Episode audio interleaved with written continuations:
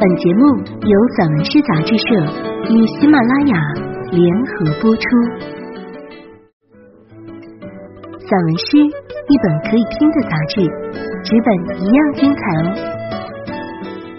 融媒体，阅无界。散文诗全本杂志音视频录制，可以从纸本每个作品标题旁边的二维码进入该作品及有声专辑的收听，声音及纸本实现自如切换与共享。欢迎朋友们关注散文诗杂志社公众号，进入微店一次订阅，永生拥有。我是主播耿月。剧院和大海，李曙白。这个世界有许多可疑的场所，我们穿行其中，题记。剧院，这座剧院建造于上世纪五十年代。那时候，这座城市还没有像样的剧院。为了迎接苏联一个歌舞团的来访演出，贫困中的城市建造了一所与它自身相比较足够宏大、足够奢华的剧院。从此，剧院成为这座城市的骄傲。剧院的一个特点是，在这个世界上可能有若干个剧院正在上演同一个剧目，也就是说，一出正在这个剧院演出的戏，可能在北京的某个剧院、西安的某个剧院，甚至纽约的某个剧院、布加勒斯特的某个剧院也在演出同样的剧情、同样的角色、同样的布景，可能有细节的出入，不同剧团因不同的演出风格而产生细微的差异，最关键的是，落幕时的结局是同样的。因此，当我坐在剧院的观众席时，地理位置便消失了。我可能坐在这座剧院，也可能坐在北京的剧院、西安的剧院、纽约的剧院、布加勒斯特的剧院。这时候只有两个地点，演出的舞台和观众席。当你走出剧院时，你才回到原先的地理位置，回到你所在的城市。我从剧院走出，城市正灯火辉煌。我在这座城市生活了四十年，亲眼目睹它从一个原本陈旧破败的旧城，发展成为现在不乏豪奢的现代都市。城市的夜生活也日渐丰富。一辆出租车停在我面前，先生，您去哪儿？我还在回顾刚才的演出，那一刻，恍若隔世。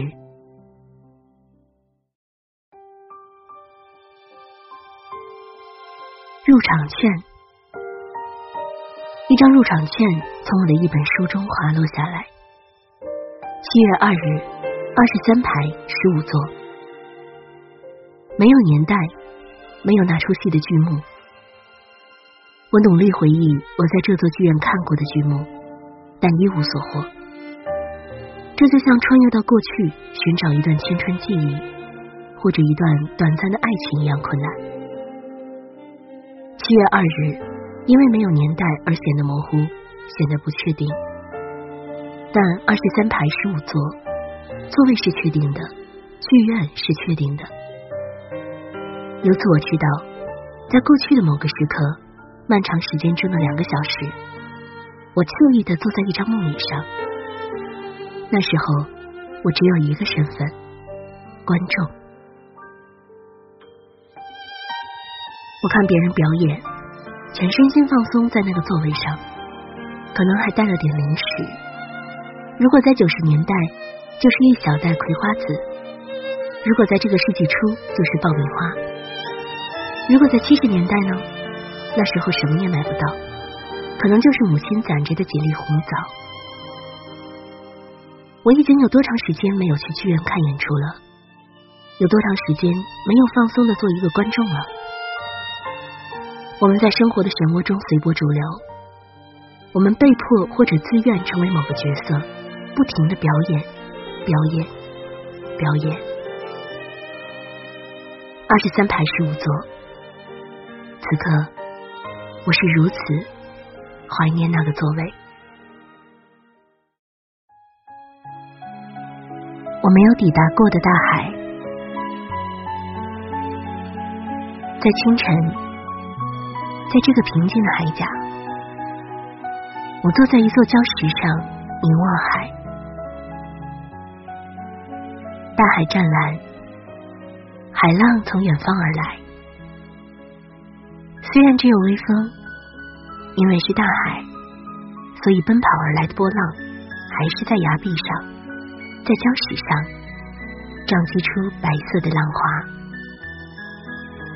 花，波涛声有节奏的响着，不是那种咆哮与呼叫，更像是一位长者平静地向我们叙说着什么，讲解着什么。我喜欢看海，在北方一座临海的城市，有好几年的时间，我曾经断断续续地在那生活过，并且无数次瞭望大海。我也曾经沿着海岸线有过一次短暂的海上旅行经历，那时候航船上的管理还没有现在这样严格。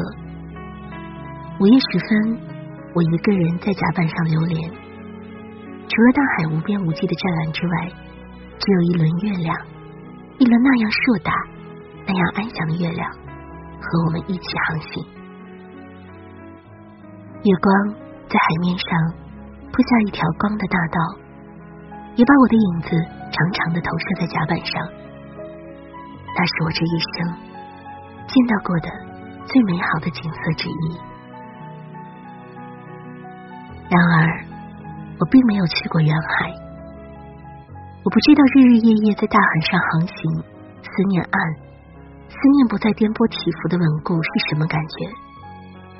我不知道当风暴袭来，墙段翻落，每一场搏斗都像是人生的最后一幕，会是什么感觉。我也不知道航向迷失，面对茫茫一片大水，不明白身在何处，即使还有桨楫在手，却不明白该滑向何方，那种绝望是什么感觉。我从来就没有到过真正的大海，我不是一名水手，甚至不是一名合格的大海的观察者。我的故乡在一条大河入海口的平原上，每一次往返家乡和我读大学与工作的城市，都要从那条大河上跨过。因为临近海，所以江面特别宽阔，无论当年乘坐渡轮还是近年已经有了跨江大桥，我都有足够的时间凝望江流。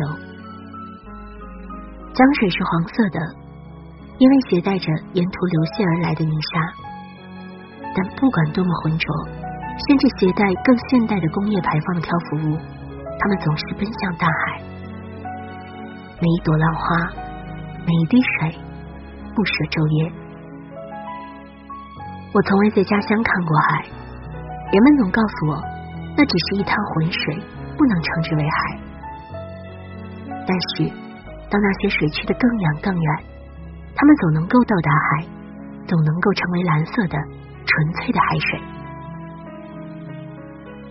此刻，我坐在异乡的海甲上，大海是没有国别的。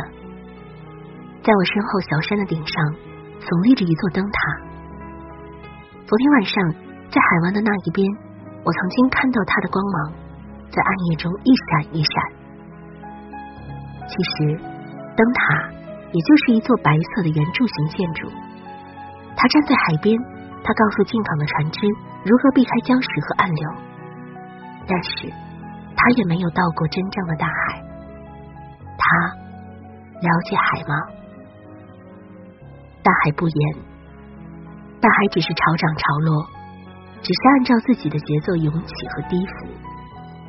至于人们怎么看大海，怎么认识大海，那是我们自己的事。大海像天空一样超脱于我们之外。